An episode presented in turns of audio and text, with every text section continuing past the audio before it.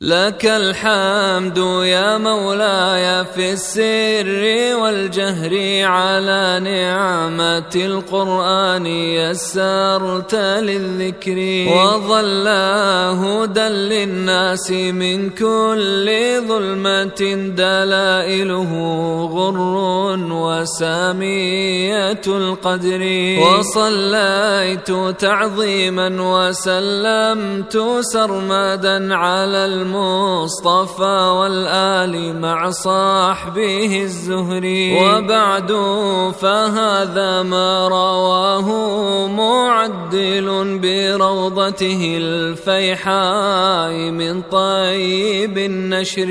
بإسناده عن حفص الحبر من تلا على عاصم وهو المكنى أبا بكر.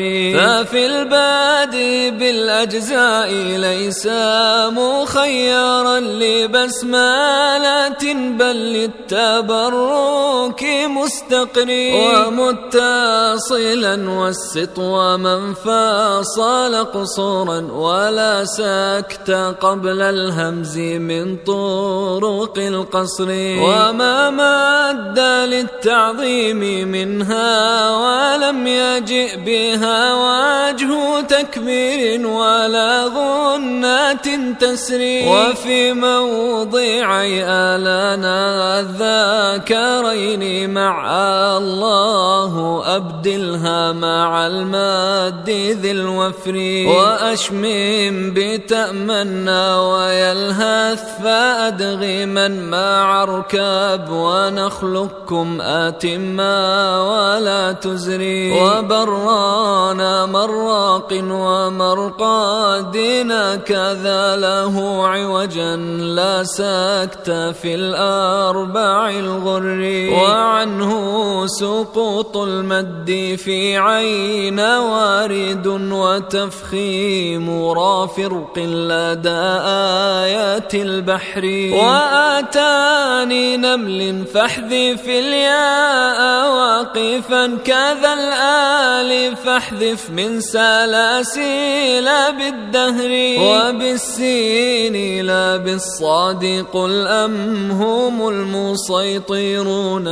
وبالوجهين في فرده النكر. وفي يبسط الأولى وفي الخلق بسطة وياسين نون ضعف روم كذا أجري ولكن مع الإظهار صادوا مسيطر وفي بسطة تنسين كذا يبسط البكر. وفتح لدى ضعف عن الفيل وارد وبالعكس عن زرعان والكل عن عمري. وأهدي صلاتي في الختام مسلما على خاتم الرسل الهداة إلى البر.